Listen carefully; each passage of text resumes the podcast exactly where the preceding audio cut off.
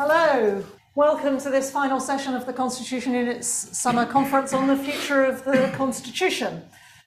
I'm Meg Russell and I'm the Director of the Constitution Unit and I'm here to chair this final session with our very illustrious guests. Um, as people who've been at earlier sessions of the conference will know, we've been trying to be very future focused at this conference, looking across the broad uh, gamut of the Constitution. We've had uh, sessions on Parliament, devolution and the Union, the courts and the rule of law, elections and electoral reform, and constitutional standards. And our focus very much is not the past and what may have gone wrong, uh, but looking ahead to the future with a general election on the horizon, almost certainly in 2024, and thinking about what parties might be putting in their manifestos and what the next government might be going to do, which doesn't mean that we can't talk about what the current government uh, could do very quickly. And it doesn't necessarily mean, of course, that the next government is going to be a different kind of government to the current government, because uh, a, a year is certainly a long time in politics. We've heard a lot of ideas on our earlier panels about things that can be done quickly, things that can be done uh, with more effort through legislation and so on, and a very wide range uh, of stuff. But the question is, how, how do you actually get this done? And how does it all fit together? Uh, we're all perhaps to some extent constitutional obsessives by virtue of being here, uh, but the country and any government will be very much uh, focused on other public concerns, the state of the economy, uh, foreign affairs, the state of the NHS, etc., etc. Um, and these issues, although people consider them important, are perhaps relatively low salience concerned compared to some of those. So how do we get constitutional reform prioritised and put into practice? Um, how should parties approach this before the election and how should it be approached uh, when in government. We've got two fantastically well qualified people here with uh, very significant experience close to and in the centre of government. Uh, I will introduce them briefly. Uh, we have Sir David Lidington, who was the Conservative MP for Aylesbury for 27 years, from mm. 1992 to 2019. He was a Foreign Office Minister in the coalition government. He then served under Theresa May as Leader of the House of Commons Lord Chancellor, and finally within the Cabinet, uh, from the Cabinet Office as effectively Deputy Prime Minister. Uh, former claims to fame include, I think, uh, leading the uh, winning team on University Indeed. Challenge uh, a few more years ago, uh, and being a special advisor to Douglas Hurd in the 1980s. Uh, he's now on the board of the Institute for Government and he chairs the Royal United Services Institute, among other things. And he had a terrific article in the Political Quarterly recently, if anybody hasn't seen it, on a conservative case for constitutional reform. And then we have Charlie Falconer, Lord Falconer of Thoroton, uh, who's been a member of the House of Lords for Labour since 1997. Um, he served as a minister in the Home Office and the Department for Transport, Local Government and the Regions. He was Secretary of State for Constitutional Affairs and the first Lord Chancellor after the, the uh, Constitutional Reform Act 2005, serving until 2010. Charlie's still a practicing barrister, um, and on appointment to the Lords, uh, famously got into the papers quite often as uh, Tony Blair's former flatmate uh, when you were young, uh, young uh, lawyers together, um, and seen as a confidant of Blair uh, from way back when. And of course, Tony Blair uh, was a prime minister who arrived in government with a big and ambitious constitutional reform program, much of which went on to happen. Um, so we're going to have a bit of a chat. Um, and then we're going to throw it out to the audience for questions. Um, those tuning in on Zoom will be able to see that this is a rather different event to all of the others in the conference in that we do have an in-person audience here, uh, a relatively small, but actually pleasingly large uh, invited audience of people here in the room. So in terms of questions, I am going to turn to the room first. Um, and there is a Q&A function in Zoom, which people are invited to use, but I, I'm not sure whether we'll get to the Zoom audience um, because we actually have quite a lot of people here in the room. Like all panels at this conference, uh, this is being recorded and it will be made available as a video after the event on our YouTube channel, and it will also be an edition of our podcast. Uh, so when you're asking questions, do bear that in mind that you are being recorded. So that is plenty from me. So, um, we haven't really had much of a chance to uh, choreograph this, uh, but um, David and Charlie, um, you both have a passionate interest in constitutional reform, and you've both been there right at the centre.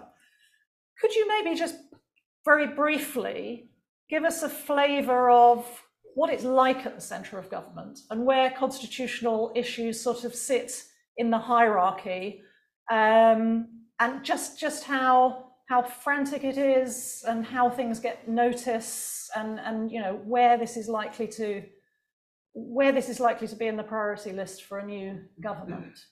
And we have no priority. Charlie's ready to uh, go. Yes. Uh, first, my experience of being at the centre of government in relation to constitutional reform is that one's political colleagues have next to no enthusiasm for constitutional reform. That is putting it benignly. Many of one's colleagues have a positive opposition to constitutional reform. Three particular reforms that we did, which were particularly resisted internally, were freedom of information, which many of my governmental colleagues thought was mad, and my good friend Tony Blair said was the worst mistake he had made, even after we'd been in government for about 10 minutes, was regarded as a bad idea. Secondly, Lords reform was regarded as a bad idea for two separate reasons. First, the Commons are constantly anxious that this will somehow affect their primacy and they're constantly worried this may affect the Prime Minister's ability to bestow patronage. And then, thirdly, human rights was consistently resisted on the basis it gave judges too much power when the politicians want to keep power. So, point number one, one's political colleagues are normally against it. Point number two, it does happen if there is either a very big parliamentary majority or there is a very profound sense that some part of the constitution is not working and the ability of the politicians to say no to it is thereby compromised. Hmm. David, you were in the, I mean, you, you, your last period in government was a, an unusually troubled one during the Brexit years. And I think that aside from one big constitutional reform, there probably wasn't much focus on anything else. But you were also there in less central mm. positions during the, the Cameron Clegg years, of mm. course, when there were big ambitions. How would you say? I mean, I, I agree with, with, with everything Charlie has just uh, described, um, but I would add this that um, when you're at the centre of government, I think this is true, the more senior uh, post you hold within the government, the greater the pressures are on the diary um, and the pressures of events and every prime minister, every senior secretary of state has people clamoring for, you know, 15 minutes of their time. Um, there is always a backlog of decisions, each of which, on its merits, should be regarded as both urgent and important. And in those circumstances, I think what is true is that, on the whole, constitutional affairs, as Charlie said, tend to come to the fore and grab attention when there is a crisis, when something is visibly not working. Um, so in, in, my, in, my, case, in one example was uh, the uh, the Scottish and Welsh governments who were kicking up a very big fuss, and, and you know, I heard from them both, and I, I looked checked the record, and it was true that the committee that was meant to um, consult them and coordinate uh, approach to how one implemented the referendum result had not met for a year. That was clearly indefensible, and we, we did something about that. Um, but that was just an example of um, things coming to uh, the fore because there was a crisis. Otherwise, it is um, easily pushed to one side for everything else. On top of that, most, but not all constitutional reforms need legislation. And there are always far more bids by secretaries of state for legislation than there is legislative time available in any one parliamentary session. When I was leader of the House, one of the jobs of the leader of the House is to chair this body called PBL, the uh, Public Business and Legislation Committee, that usually meets in this subterranean um, sort of lower ministerial conference room um, in, in the Palace of Westminster. And your job as leader of the House in particular, is to beat up your cabinet colleagues and tell them that they can't have the bill that they've dreamed of, or you, you're going to excise great chunks mm. from it, just to ensure that it is manageable, and particularly if you have a small majority or uh, no majority, um, that you can assemble a majority to carry it through the Commons, and then you've got to take account of the House of Lords, where nobody has a majority, and the guillotine procedure is not available to you.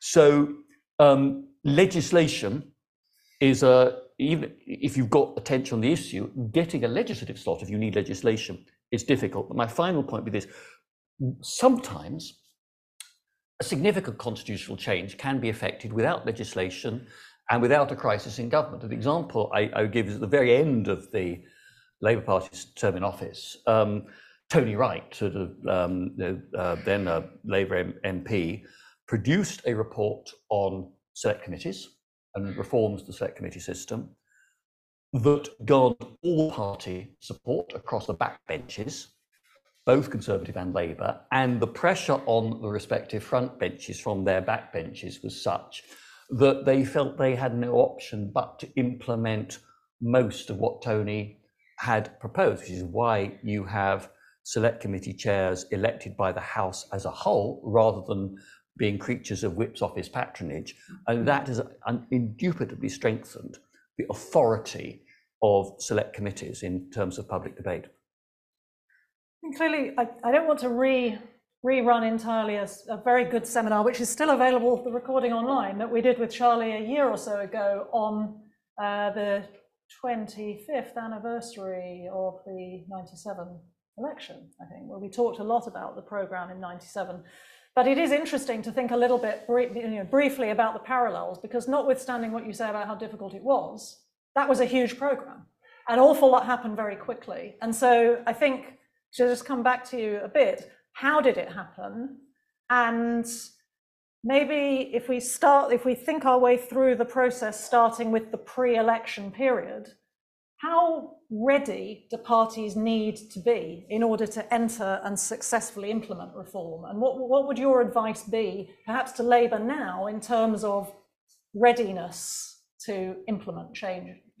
I mean, having been uh, rather damning about political enthusiasm for constitutional reform, there is from time to time a tide in the affairs of man where the moment appears incredibly ripe and the moment in 1997, or in the build up to 1997, appeared incredibly ripe for constitutional reform. And the reason for that was the, the, the sense within the country, and I say that rather wildly, but I do think there was a sense that the Conservative government had completely run out of steam over a very long period of time, both it, well, primarily in Scotland, and to a lesser degree in Wales, to a very considerably less degree in Wales, there was a sense that the constitutional position of Scotland had to change because of the constitutional opposition to uh, there being no devolution of any sort and the opposition to the Conservative government within Scotland.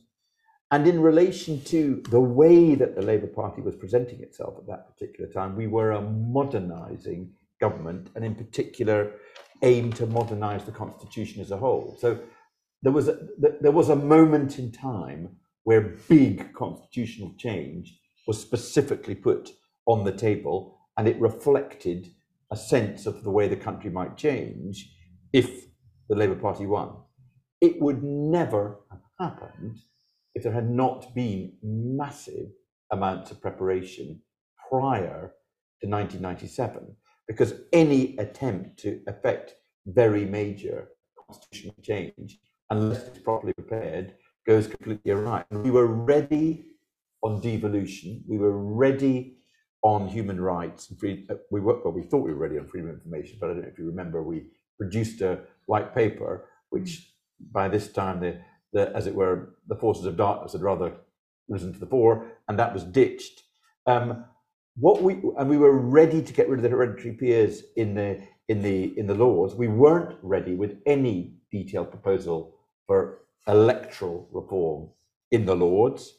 We were ready to some extent for steps to electoral reform, but unfortunately the political will melted away in my party the moment we had a majority of 150. Why would you ever want to share power? Why would you ever think you were going to need to share power? So preparation and is there a tide that is in favour of hmm. it? And I mean, at the moment, do feel free, of course, in, in these remarks to talk about how organisations like the Constitution Unit helped in having the detailed plans, because well, it's not I mean, just the Constitution Unit these days. We've got people here from the Institute for Government who, of course, produce, and David is involved in that, who produce reports full of detailed proposals, and I, I think that was useful. It was it? incredibly useful, and you're absolutely right. The Constitution Unit was incredibly important in preparing for helping us prepare both in detailed conversations with Labour and opposition and in the reports that were written and in beyond that, as it were, making people address the detail of those issues both within the Labour Party, uh, which then became the Labour government, but more broadly, so that when the time came, it, it looked possible to do it. I mean, the the uh, there's a huge amount of discussion at the moment about electoral reform, uh, because there is a sense the system is not working in a whole variety of ways. There's absolutely no real thought gone in anywhere as to what that might look like and how you would build a consensus mm. in relation to it. And it feels incredibly dependent upon what the, the result of the election will And of course, that happened later because that came through the Jenkins Commission, yeah, it? Which was one, when we come to sort of how you plan things, starting commissions, starting reviews is something yeah. that you can get going very early to you might want to start a commission or review, or you might want to go straight for a particular reform. I mean, my own view at the moment is that there will be probably no appetite except for changes that address, as it were, the sense of stink about our uh, elected constitution at the moment. So, for example, we should be thinking about how you ensure compliance with things like the ACOBA arrangements. We should, for example, be thinking about how you get rid of the uh, the hereditary peers, the remaining ones, probably by stopping the by-elections and thereafter letting them die out. We should be thinking about how you reduce the size of the House of Lords. We should be thinking about how you ensure proper standards of propriety within the Commons. But these are these are probably these are important but they're not massive. But they could be done by legislation that could pass without there being a massive taking up of legislative time, which David was saying would be a problem. David, having been in the centre in, in government, what are the what are the appropriate mechanisms? Mechanism makes it sound very much like it's to do with um, sort of specific specific organizations. I, one thing I was going to say to you is I think you I read somewhere that you chaired I think an unprecedented number of cabinet committees mm. uh, when you were in government. Like it, yeah. So cabinet committees are one way of doing this, yeah. obviously, sort of organizationally. But in terms of tying everything together, you know, can can you just talk to us about how to think through what goes in the first what goes in the first year, what goes in the second year, how you get things in the legislative program you, or what you, you do you, non-legislatively. When, when, uh, when, you're appointed as a minister after a general election, then uh, your um, senior officials come to you and they have a folder and they will have pre- pre- prepared a color-coded folder um, for uh, a minister of all the parties that the civil service thinks might um, uh, get into government. I, I, I think that in 2010 they very hurriedly prepared some orange folders um, you know, to, to have available. Um, but normally there'll be a red folder and a blue folder, and the, um, the folder appropriate to you will have a list of those things pertaining to your ministerial responsibilities that were in your party's manifesto or your boss, the Secretary of State, if you, if you are the Secretary of State, or the leader of your party, the new Prime Minister, or the, uh, the new Chancellor has committed themselves too. Uh, and so they will be saying, look, you, um, this is uh, what you want to do. Now, um, we suggest that um, these might, uh, you want to understand your priorities. Uh, so uh, uh, this is our first guess at those. Are we right about that? Then you will, as the, min- the minister, be presented over a number of weeks with a series of decisions about this. But the, the first Queen speech will have been worked out um, in opposition. You know, whether it's Rishi Sunak or Keir Starmer, who is waving from the steps of number 10 in November next year, um, there will have been a meeting of uh, the leader and key advisors and trusted cabinet ministers or shadow cabinet ministers uh, to decide what will be in the first Queen's speech, what, which bills have priority, and those would have been rubber stamped by the cabinet or shadow cabinet um, as a whole. So that will all be spoken for, and the, and the officials will know that because if it's the opposition that comes into government, they will have had conversations with the permanent secretaries of each of the Whitehall departments. So the, the top officials in each department will know what the priorities of the Labour Party will be, or elected Sunak government would be uh, next time. And so that, so you're anything beyond that, you're looking at year two or later. So what you do as a minister is, is to work up the policy. You, through a series of write rounds and cabinet committee meetings, you seek collective agreement for the policy content of what you want to do, and then for each stage of drafting a bill, for a bill's content, then you have to go to the business managers, the leader of the House, the chief whips of both houses, uh, and ultimately PBL committee, and say, look, this is this is my bid. Assuming the Secretary of State backs it, this is my bid for this year, and then it'll be considered along with all the others, and the business managers will take a steer from Prime Minister as to what he or she wishes to see as a priority. Um, they will take a view from the, the Chancellor says we can't afford it, scrap it. It probably will be scrapped. Um, uh, there will be a view, there'll be a reading of the backbench mood within the governing party. There'll be a reading of, by the Lords business managers of the mood in the House of Lords, the degree of opposition, um, and the decisions will be taken about the priority for bills accordingly. One of the things that concerns me about that is you're talking very much about you, the minister, people bring things to you. Yeah. There is no minister for constitutional reform. Of course, some of this is, lies in the mm. MOJ, some of it lies in the Cabinet Office, some of it's currently in levelling up. You've got stuff that the leader of the House of Commons might mm. want to do.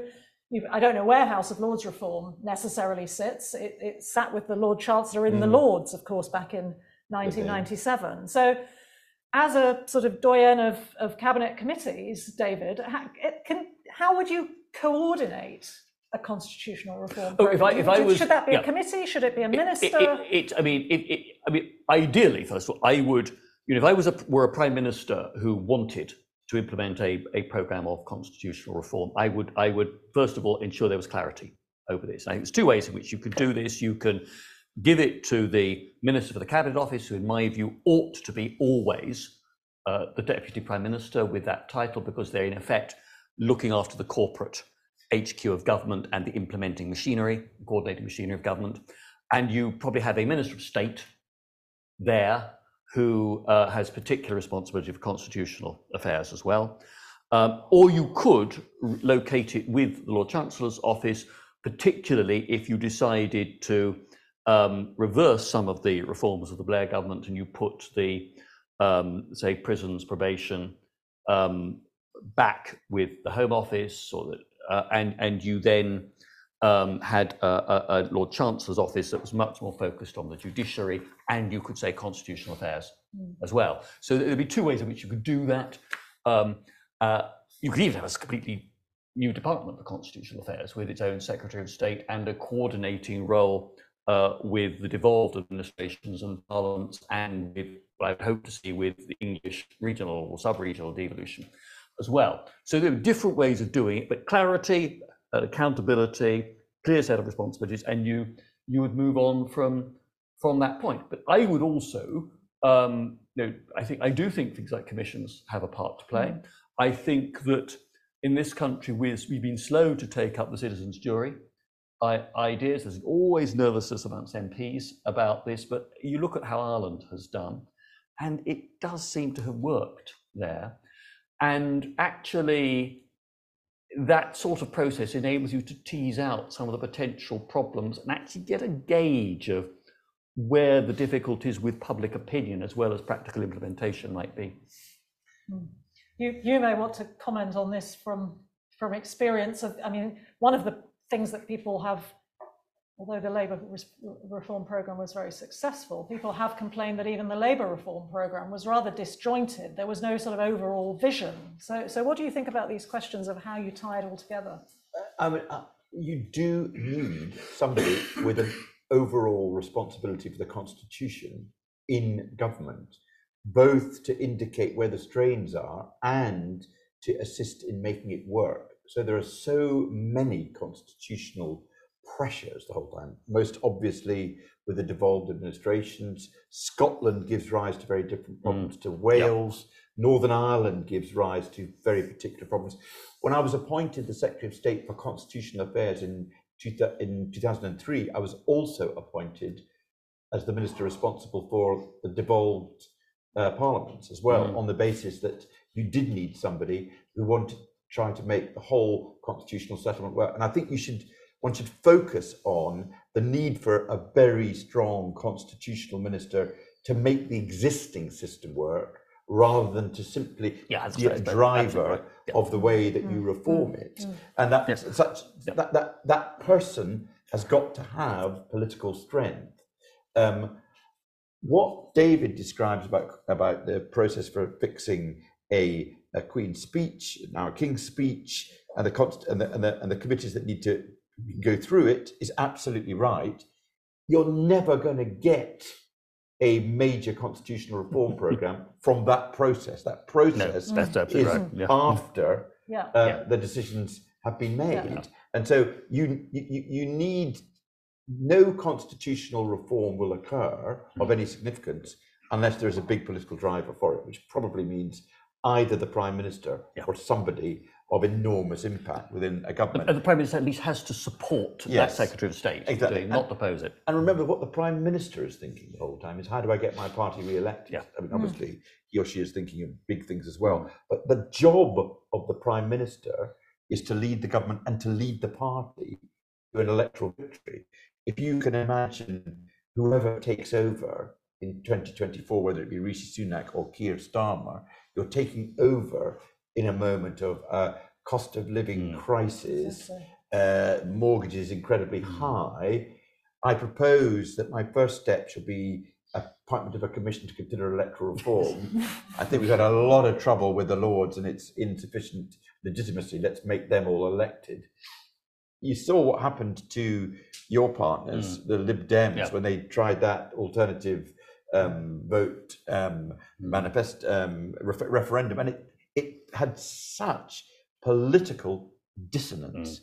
And so uh, the, the, the, mm. there isn't, I suspect, in the context of this sense of economic failure and impropriety, which are the two sort of driving motivations at the moment, there won't be a sense that those two sorts of things, electoral reform and elect making the constitution more elected, will be a big driving thing. But as I keep coming back to, there are so many things you could do mm. which would have resonance as part of a bigger picture. Yeah. Just whilst David was talking, this idea of these officials coming to you. When I first became a cabinet minister, I don't know if you remember, it was in 2003, and we'd announced that we were going to abolish the Lord Chancellor. uh, no officials came to me and said, "Here are your options." Broadly, yes. the officials uh, came to me and said, "Could we have sight of the fag packet on which this was written?" So there are occasions. I mean, but I mean, you laugh, I yeah. laugh, but yes. ultimately, yes. you can you can do constitutional yeah. reform yeah. if you're absolutely driving it politically, as we were at that particular. Because practically everybody was against it. We had a big majority. We absolutely drove it, uh, um, and I mean, I thought for the good in a whole variety of ways, but Politi- politicians can drive reform if they're absolutely committed, but mm. most politicians will be focusing on what are the things that most affect I the electorate. I think a lot of this is about coordination, isn't it, of different kinds. So there's the coordination when it comes to just the the phasing, the planning, the what mm. could you do in, in what order, but then mm. there's also tying the reforms together. So what you're doing on the Commons fits with what you're doing in the Lords and fits with what you're doing to the Lords fits with what's happening in devolution and so on. And those are intellectually very big tasks. And have they ever been considered as a coherent whole? We have, we have no written constitution. It, all the bits of our constitution become under strain for different reasons. So, for example, the Lords is very big under strain in public accountability or esteem at the moment because of the massive use of the patronage to appoint lords. So the lords are not well regarded because there are too many unsatisfactory people in the mm. lords by way of the appointments process. And that's where the Lords fits in. The Lords come on, came under huge strain at the beginning of the 20th century because it rejected the people's budget or because of the risk that it was going to do something terrible in relation to Northern Ireland. And I think I think I agree with Charlie that the, there is a need for a Secretary of State and a function in central government clearly responsible for constitutional affairs because even if you made no significant new reforms, there are important bits of our constitutional arrangements that are not stable at the moment. The relationship with the devolved authorities and between mm. them and the UK government and how we try to make work the new intergovernmental mm. agreement um, is one example of that. How we ensure that related to that, England is represented and the English interest expressed within uh, the Whitehall arrangements and in terms of contribution to negotiations on international agreements, in the mm. way that the Scottish and Welsh governments and Northern Ireland executive would express the views of those parts of the UK. We haven't got a comparable arrangement for England. It's uneasy UK mm. ministers deal with England. And we, need to sort that out. The other thing to bear in mind is that sometimes Parliament sets the ball rolling itself. And it's very much Tony Wright's um, reforms came after pressure from backbenchers to get on and do something. And organizational bodies like the Procedure Committee mm. of the House of Commons, the Constitutional Affairs Committee of the House of Lords, can play a significant role both in developing ideas, but also when it comes to House of Commons in particular, really um, putting pressure on the government, even sometimes backbenchers on their own government. So things, I mean, I would, I do think I really think need to be done. I, that um, it should be routine, in my view, for bills, bar the rare emergency bit of legislation, to receive um, scrutiny in draft form before the formal legislative process. I think it would improve their quality. Um, and I think we need to do something uh, about to reform the programming, which I think is now being used by governments of all colours mm. to uh, avoid awkward and embarrassing mm. debates. Uh, now, you know, what the option I rather like is to keep programming, but you give the backbench business committee mm-hmm. uh, the power to decide on the programming for each bill, um, and they proceed by consensus there. So um, the the government backbenchers ultimately have a majority. So you know, I think you might look at those sorts of problems. You don't need primary legislation mm. yeah. for those. Yeah, That's, but, there, it's a different. It's it's interesting. That is an entirely different set of processes, isn't yes. it? In terms of the Commons, which controls its own procedures. Yep. Uh, there's no legislation, no, going to the Lords, and that's a sort of parallel track, but it's only certain mean, things yeah, that can be achieved, obviously, within the Commons. Then you've got the legislation, but then you've got the things that you can do without either. And I, I want to throw it out to the audience in, in just a moment, but let me just end on, on this one that we've been trying to think during today. And if I'm allowed, I didn't ask Hannah's permission for this, but I was going to mention it at the end, so let me mention it now uh, that the Institute for Government and Constitution Unit are currently working on a little report on the options for constitutional uh, reform uh, for the next government. And we're dividing it into what we're calling quick wins, mm, which are yeah. the things that you could effectively do within the first 100 days.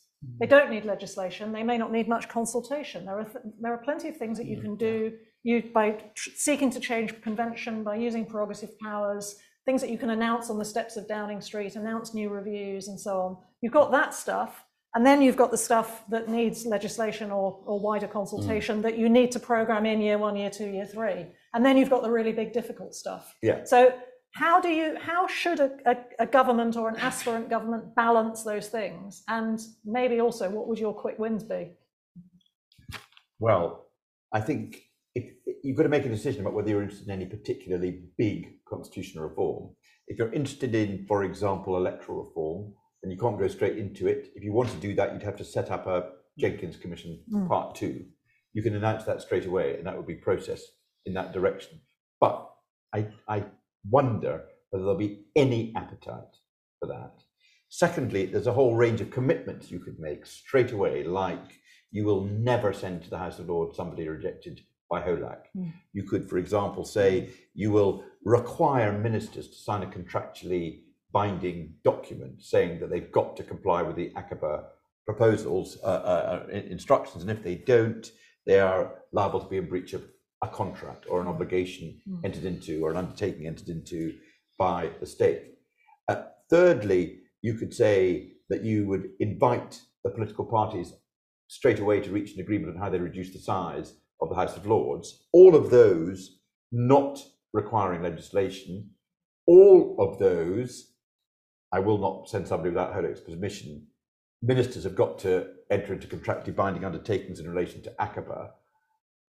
You invite the political parties to agree reductions in the numbers. They can have permanent mm. effects because it's not just well, the HOLAC one may not have a permanent effect because you might have another Boris Johnson who'd come along and say, well, I'm now the Prime Minister, I'll have anybody. But we've never had a convention of the Prime Minister committing to a balance among the number of peers made or, oh, or yeah. the number of the, the, number of peers made. So we haven't even got a convention to break. So mean, trying to create one would be And the start, consequence of there not being such a convention is you now have this very skew-if political mm. position in relation to the Lords, where it, it, the, the, the, the most populous minority in the Lords is the Conservative Party. The second most populous group is the crossbenchers, and the third most populous group is the um, Labour Party, then the Lib Dems.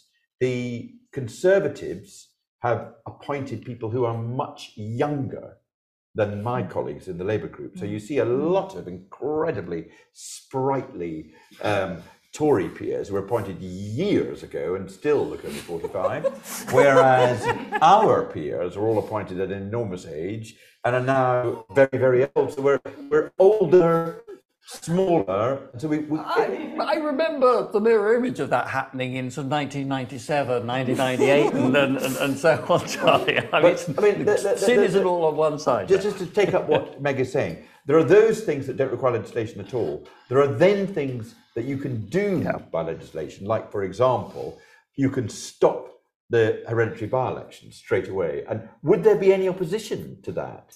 From, I mean, if there was, I mean, who would, I mean, maybe the Conservatives would oppose it, but you're assuming for these. Lord Rees-Mogg. Lord Rees-Mogg might oppose it. But you, you, you, would, you would, you, you, you would assume on this basis that there would be a Labour majority of some sort. So you could do mm. that. You could put HOLAC on a statutory basis at that particular And several point. of these other bodies, as CSPL has proposed. Yes, Yeah, exactly, yeah, exactly. yeah. And then it's your third group, mm.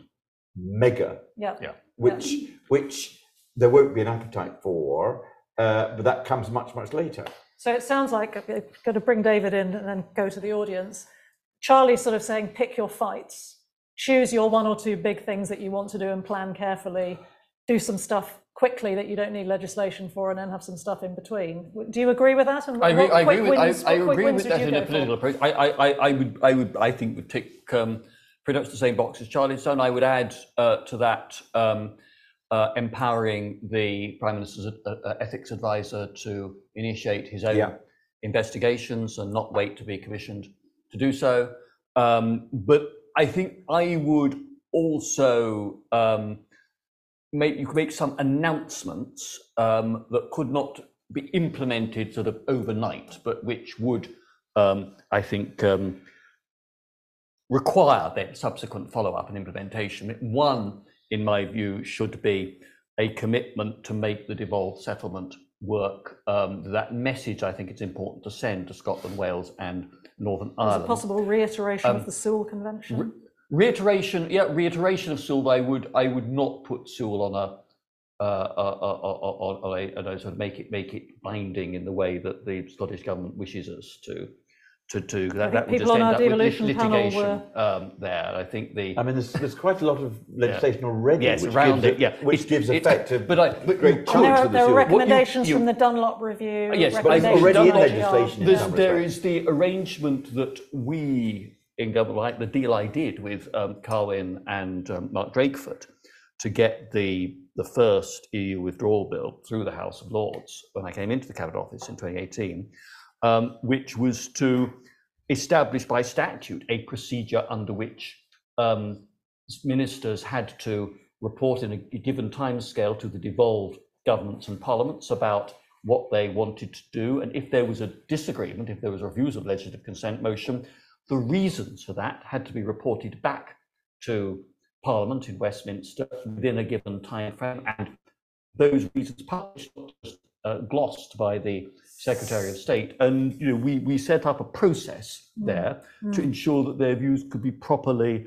mm. uh, uh, considered by Parliament in the UK, which then uh, the Welsh government accepted the sovereign mm. was entitled to make the final decision. So things you could do there, both parties are verbally committed to further devolution within England to, to, to, to sub-regional level. Now, again, that is something that could be said on day one or day two, even if it took some further legislation. Or something. I see Bridget, Bridget Fowler from the Hansard Society at the back, so some sort of statement about the the proper dividing line between delegated and primary legislation might be nice, yeah. for example. Very good. could, could I just pick up one thing that David said a few moments ago?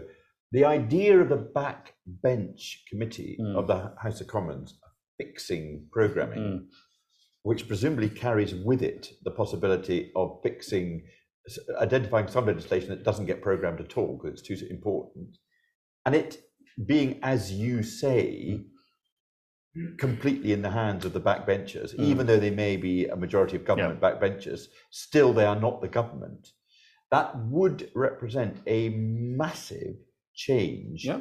in the way that our parliament operated, because the essence of our parliament, or the Commons, not the Lords, and it's the Commons that really matters, is that the government not backbenchers, the government determine all diary issues, as it were, or programming issues. For backbenchers to start doing it would be a massive it's, change. It's a return to uh, an older part of our tradition. Remember, John, it was it was only in the 19th century when, uh, in response to the Irish Party's tactics in Parliament, that the closure guillotine procedure was introduced for the first time. And the, the automatic programming of all legislation is something that the Blair government initiated out of frustration at people like Eric Forth who were blocking legislation, talking it long in the Commons in the way that uh, Dennis Skinner and Bob Cryer had, had, had done in the major government. So I think I think that there is it, it is I, I make no apology for the fact I want to see Parliament strengthened at the expense of the executive. And I actually think now we've had several generations of MPs who have not uh, come into a world of all-night sittings. There'll be no appetite to go back to that, except in the most extreme circumstances. I, I would trust the Backbench Business Committee to come to a uh, a sensible decision. There are this. some interesting proposals in the Constitution Unit report taking back control, which you can find on our website.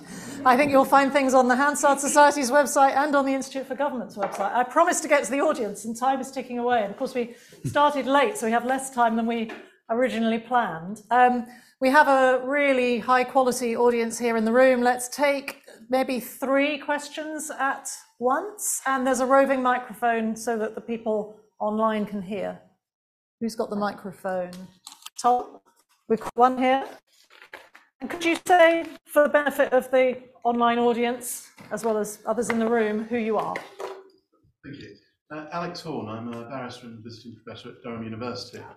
Um, talking about um, sort of going into this type of reform, one thing that wasn't mentioned was the Brown government's Governance of Britain review, which may be because it was fairly forgettable, but it did identify quite a lot of problems that haven't been resolved, including things like the role of the Attorney General, the War Powers Convention, how Parliament deals with international agreements, and all manner of other things. We've now sort of moved on to a, a sort of newly fashionable uh, group of other things. But is there a danger that we sort of move on slightly too quickly and, and, and leave behind quite a lot of work that's already been done uh, when we're looking at doing this. Interesting. There's another Brown report on the books these days, of course, uh, which I thought you were going to refer to. Philip. Uh, thank you, Philip Norton, Lord Norton of Louth, uh, one of the sprightly peers that Charlie Falconer referred to. Um, one, of the, one, of the, most admired peers. Um, really, to pursue a point with which I'm very much in agreement, um, but the problem arising from not having a minister who has designated responsibility and the problems that um, creates. Now, David touched upon the Constitution Committee and the Lords. It produced a recent mm. report on the position of the, the, role of the Lord Chancellor and the law officers. And what it raised was what David was touching on, perhaps taking away aspects of the you know, being Secretary of State for Justice, prisons, going back home, or something like that.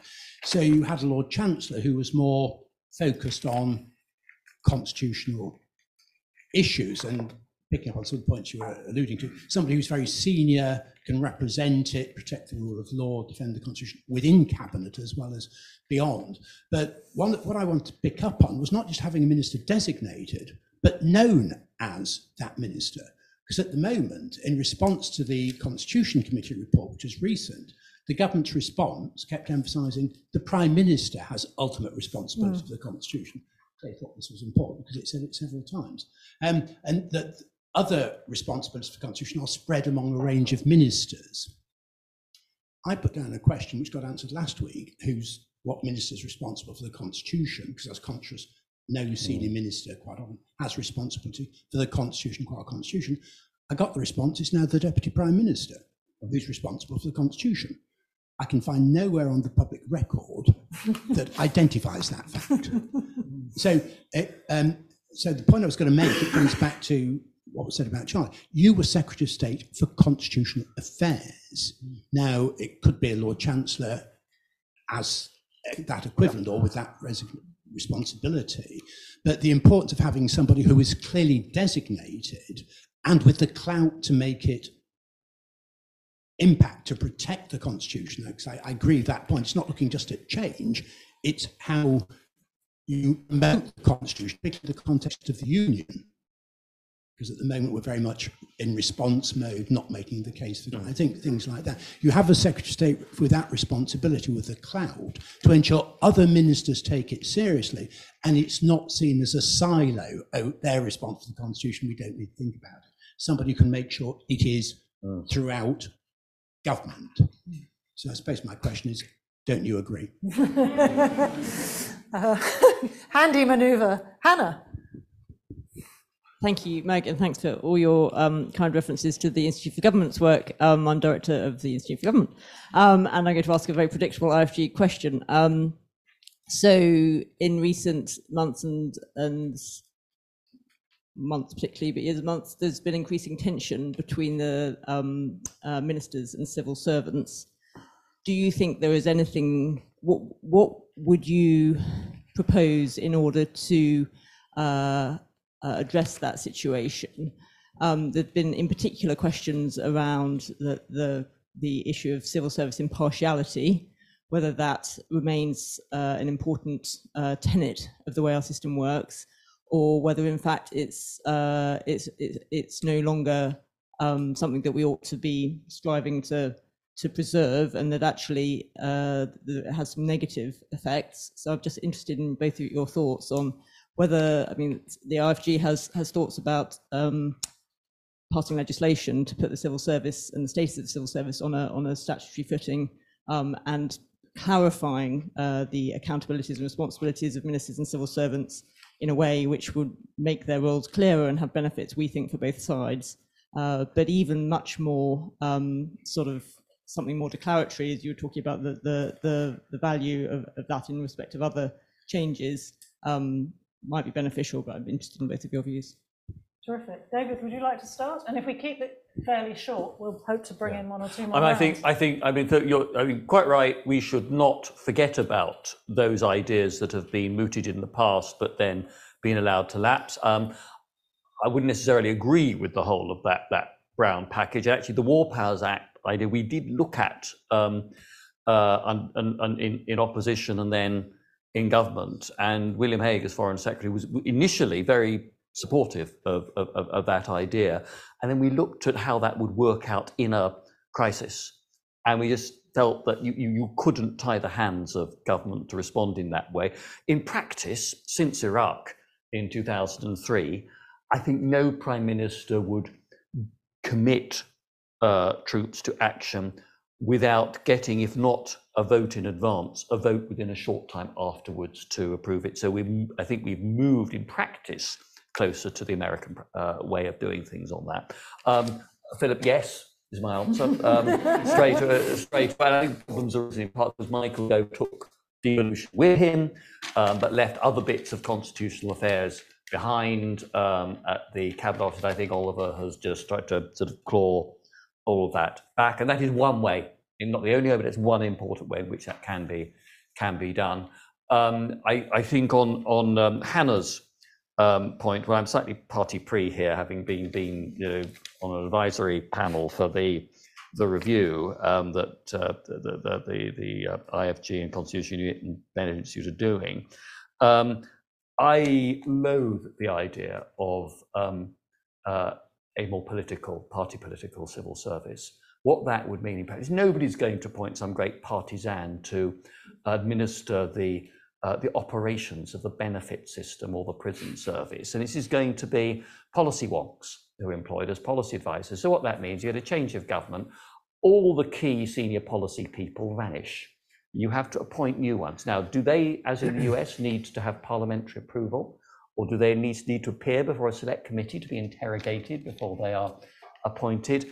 Um, bonkers. Um, I, I, I, I mean, I, in my nine years in government, um, I would never dream of asking a career civil servant how they voted in the privacy of the ballot box. And you know, civil servants, like every other walk of life, people vary in quality. But I, I, I have seen civil servants, and this is true of certainly of all the senior ones, they have served both Labour and Conservative governments. Now they'll largely serve Labour coalition and Conservative governments. And I've always taken seriously the, the fact that the career commitment, my, my, partly my dad was a local government officer who you know did work for the GLC under um, both um, Horace Cutler and Ken Livingstone. Um, so he's, seen both sides. And your, your duty, professional duty, your professional pride is in doing the very best job you can to, for the success of the policies of the people whom the electorate have given you.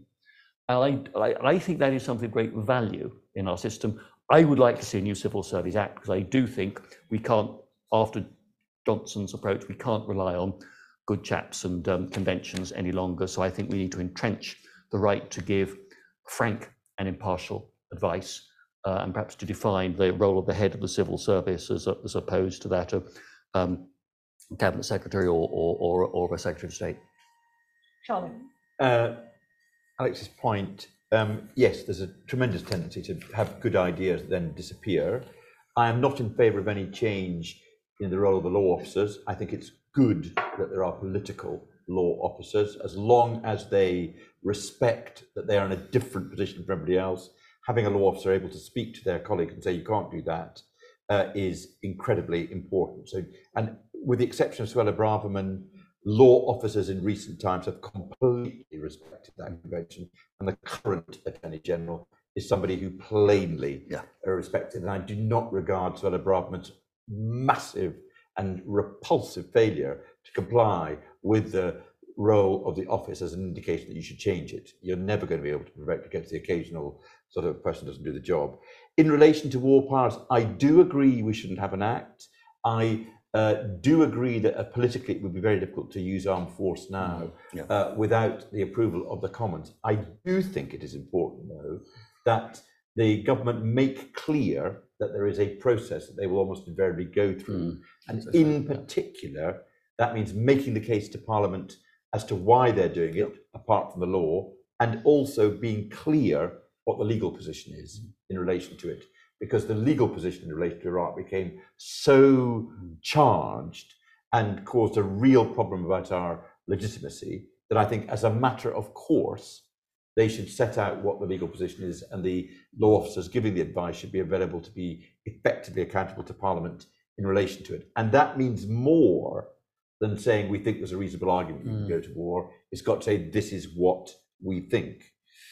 In relation to uh, Philip's point, I completely agree with the principle that there should be a minister of the constitution and that that man or woman should be somebody with status in government. It can't be uh, somebody you've never heard of. I mean, I'm not, I've heard of Oliver Dowden, the deputy prime minister, uh, but I mean, it's absolutely extraordinary that you had to winkle his name out, and, then, mm, and presumably yeah. Mr. Oliver Dowden didn't know he was responsible for the Constitution until somebody said, "Oh, that Lord Norton of Louth has asked a question. We better work out who's going to do it." It's really, really important so that when things go wrong, Parliament can say Oliver Dowden or David Lidington. Yeah. How the hell did you yeah. guys get into this mess yeah. with the Scots, the Northern Irish, the judges, Absolutely. or whatever it is? I don't agree with you, but I don't think we should go into it now about taking away prisons and probation from the Lord Chancellor. I think the Lord Chancellor is responsible for the court service, including the criminal justice service. If you take prisons and probation away from him or her, you're bound to give it to the Home Office, and that means you're cutting away from the judges who are responsible for sending people to prison or giving people information any knowledge of doing that. And my God, it would make the position a lot worse than it is at the current time. Ministers and civil servants, I am uh, as committed and as upset at the idea of uh, these ministers trying to blame civil servants for all their own failures, which is what's going on.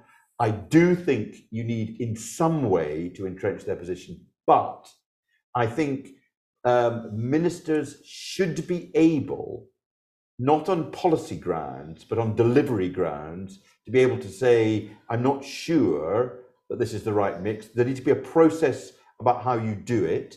The Tom Scholar example is the absolute disastrous counter to that. He was sacked as a political symbol, which is um, uh, a terrible thing to do. But uh, uh, the, there was a um, a conversation I heard from a very very senior ex-minister who said, uh, "I was in the Home Office.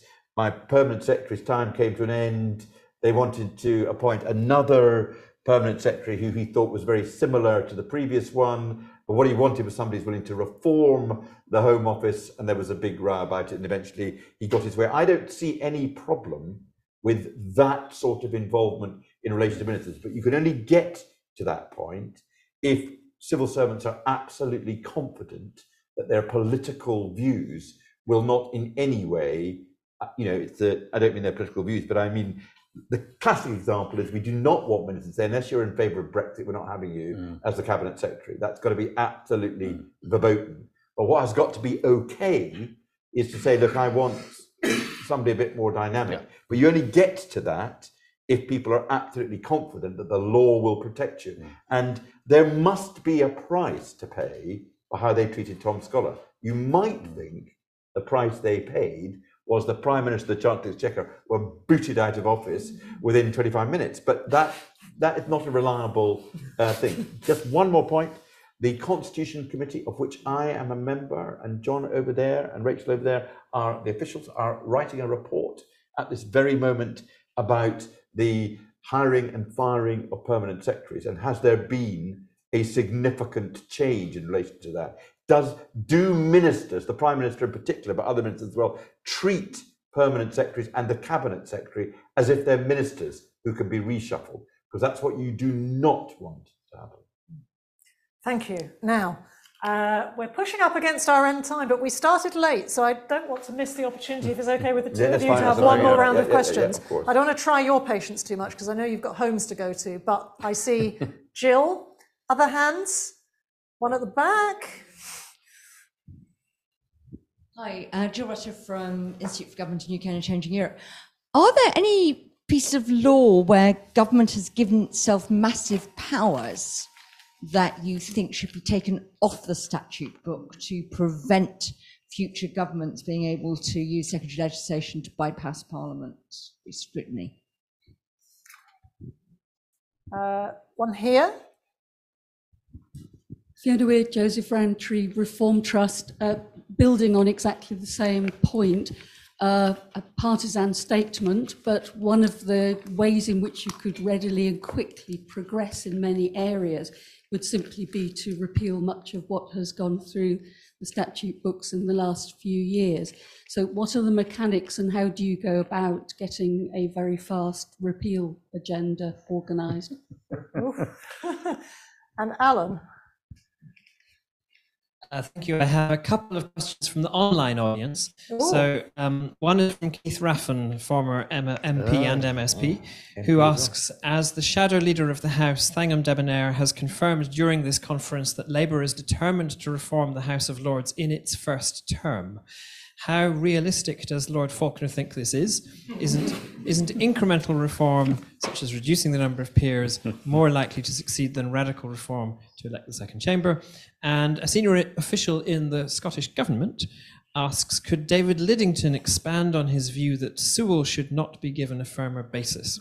Its hmm. importance over the last 19, over the first 19 years of, of devolution was to create an incentive for the UK and devolved governments to negotiate, co produce legislation, and agree. Since 2018, that lever has been lost to devolved governments, and the UK government has found it painless to override the views of the devolved parliaments nine times in, and counting in Scotland.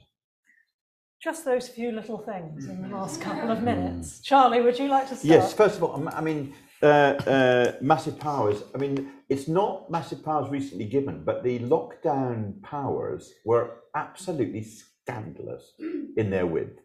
As public health allowed the government to do anything it wanted, literally anything it wanted. And what it was doing during that particular period, I'm not, this is not about the substance of what they did. They would do things by edict, which didn't have to be approved by Parliament.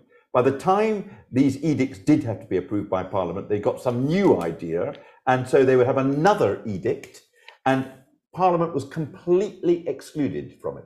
Now, as it happens, I supported the government in relation to lockdown, but that is not the way that in that sort of situation a parliamentary democracy should operate. They should have had to have explained and got approval in relation to it, and there should have been from time to time climactic votes. And you had Steve Baker, Graham Brady, uh, Mark Harper on your side on Uh, that. well, I did, and I think they were right, though I was not with them Not with in them, relation but- to. But but what happens, and this is so key to our democracy, what happens if you've got to explain to get it through, and you've got to satisfy these people, Mm. the quality goes up dramatically. Mm. So that is a massive power uh, example. And uh, your the, the, the, the, related question, repeal.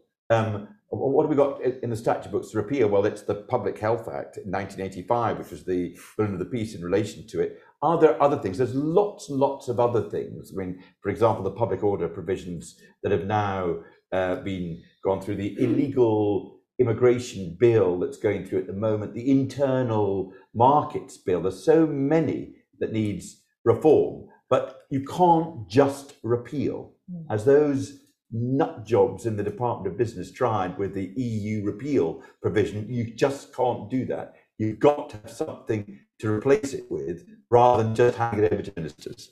And then uh, the, the, the, the, the man from the sky, uh, reform of the Lords.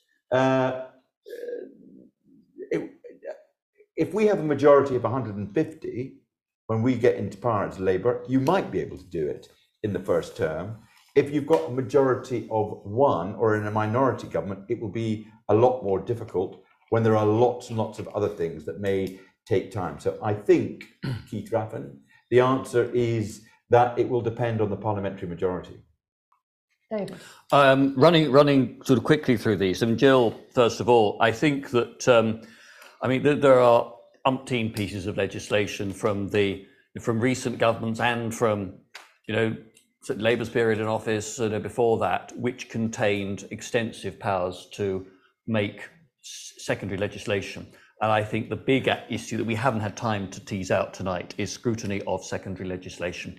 I think that there needs to be more effectively within government until the Brexit process meant that we, government suddenly had to look at uh, uh, um, hundreds of uh, Ps, uh, SIs just to give effect to to Brexit in a way that didn't cause uh, chaos and regulatory lacunae. Um, there was no such process, and I think there needs to be that in government, and there needs to be a better parliamentary process. The problem with that is I don't see that the Commons is going to provide that. It, that would be a natural role for a reformed upper chamber, but I don't think you could do that while the upper chamber remained on an unelected basis.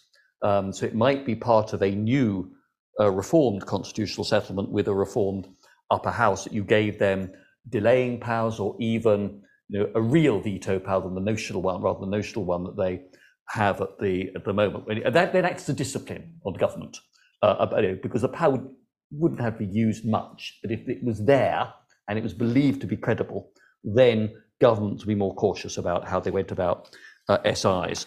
Um, on um, a fa- fast repeal, I mean, you, know, you bring a government can bring forward a bill that that, that has about three clauses and says, you know, this uh, uh, the that uh, the Pipelines Under the Sea Act of you know, 1878 is hereby repealed.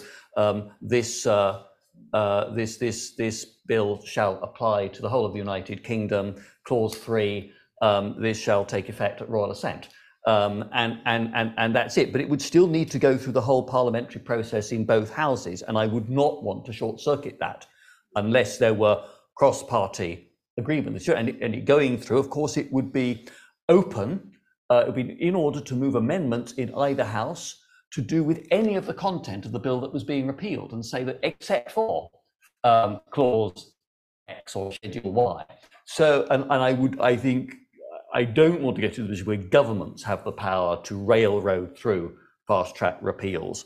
Um, I, I, think that um, on um, Keith Raffan's point about Lord's uh, reforms, I mean, I, I, buy what Charlie said in the very opening remarks about a number of reforms that could be made as early early wins. I think that there'd be a lot of cross-party support for for those. Yeah. Um, you know, uh, in, in the context of, as post-election, um, I think though, but I think that if whoever is prime minister after the next election then were willing to put the energy behind it, there would be a natural um, follow through in the debate. Well, if you're doing this, um, right, compulsory retirement age um, and or term limits to help limit the size, so that would probably need legislation. Then you get on to, it would take a, a year or two, what sort of powers should the body have? And then if it's going to have these powers, what, how should it be selected or elected? But you need to think through that, you need to consult on that, and then you'd need legislation on it. So realistically, and have a new Parliament Act to define what the powers should be and how it's uh, the reform the second house sits apropos the Commons. That would take you into the latter part of a parliament, which, which carries political risk because the government might might yeah. then be pick up unpopularities. Just to be clear, my my answer to the Keith Raffan question was intended to be about a massive reform, not a yeah. reform along the lines of what yeah, sure. you're talking yeah, about. Some of the things even count as quick wins. Yeah, yeah exactly, yes, exactly, exactly, But I would, you know, personally, I've always voted for a, an elected, a partially or wholly elected upper house, and I, I, I um, you know, that's the way I think things need to go in a modern democracy, uh, and I would have a Parliament Act to regulate the powers of that chamber against the Commons, but I, I that wouldn't be done in year one. That that would be a year three sort of effort, perhaps. It you know could even slip to a second second term if, you know, if the government uh, achieved that. Um, but I think the debate, if the government wanted to, the early wins could be used as the trigger yeah. for a, a, a, a, more far-reaching debate about that parliamentary settlement. On the uh, the the the official of the Scottish government's point, well, I thought that um, um, you know my old sparring partner Mike Russell uh, put it very well when he was speaking about this and said said that you know Sewel is there to be um, followed uh, save in exceptional circumstances. Mm. And I think the overrides that were being complained about took place um, very much in the whole the the exceptional and extreme context of the Brexit debate that did arouse passions. But I think there has been a particular problem with Scotland in recent years because the Scottish government, with the SNP government, has a single mm. strategic objective, which is Scottish independence. And I don't think it's an exaggeration to say that there's a risk it's an attraction for them to see everything else as a potential source of uh, additions to the catalogue of grievance against the UK government and therefore strengthening the case for, for independence. What I did find, though, I you know, we used to sit down with Mike Russell um, and other Scottish ministers, you know, even with the SNP government, you could find a way of accepting the profound differences that we had over constitutional affairs and work together. And I go back to where, where we got to on the whole wretched Brexit um, business, where there was something, I think 153 areas of policy that were being returned from Brussels to the UK, uh, where they intersected with devolved um, uh, administrative rights, uh, administration rights. And we got it down to four out of the 153 where we were unable to come to an agreement with, with Scotland, Wales, and Northern Ireland on how this should be handled. A lot of them could be done by um, memorandum of understanding, non legislative deals. Actually, what others, when you looked at the detail, we didn't need to worry about it. And we got to that handful of really difficult cases. So an awful lot could actually be done in a very unglamorous way. And, and actually, but as Charlie said, mainstreaming devolution across Whitehall, therefore having a senior minister who is driving the need uh, to be aware of that and to do it in practice has to be an essential part of getting the devolution settlement right. Thank you so much. Um, thank you, everybody here, for your patience. And yes, at the same time, I'm sorry that we have to finish there because I think we could have gone on for a lot longer. Um, let me just say a few uh, administrative words here before we get to the, the, the very thanks. Uh, just to remind everybody that this uh, this event has been being recorded and it will be available shortly as a video and as a podcast. Uh, if you think it's been a good event, then do make sure that you share the link with your friends and encourage them to watch and listen. If you're not already signed up to hear about the Constitution Unit's upcoming events, then I would strongly encourage you to do so by going to our website and clicking on the Get Involved link and joining our mailing list. But I can give you advance notice now that our next event uh, will be at lunchtime on the 19th of July, uh, when the journalist Ian Dunt will be appearing at a seminar to talk about his new book, How Westminster Works and Why It Doesn't. And it's not just about Parliament, it's about the system as a whole. And we've got three excellent respondents uh, on parties and parties and elections, Parliament, and government and the civil service. Uh, will be in discussion with Ian. Um, so that's enough of that. Let me move to thanks. To thank these two fantastic speakers. Uh, this has been a wonderful, fascinating evening, and I think we could have gone on a lot longer, mm. uh, but we've benefited enormously from your wisdom. Thank you very much to the audience who are here and to your wonderful questions. Thank you to the audience online, and sorry that we couldn't get you all, all in. But I would also like to thank really all of the speakers uh, who've been, who's taken part in our conference in the last two, uh, two days, two years, it feels like that. uh, um, it's been enormously uh, enriching. We've had some really fascinating discussions. Thank you also to all those who have chaired our panels, who fielded questions at our panels. And particularly, maybe now is the moment to thank those uh, by name who have helped behind the scenes, including Ed Rowe, and Sophie Andrews McCarroll, but also various others who've made uh, all of this happen so smoothly. Um, as I've given you advance notice uh, earlier, the Institute for Government and Constitution Unit do hope to publish a report very soon on options uh, for constitutional reform under the next government. And I think it's been uh, very much enlightened by the discussions that we've been having over the last two days, and not least this evening. So thank you very much, everybody, and I hope to see you at another of our events very soon. Thank you. I'm going to lock off. You are.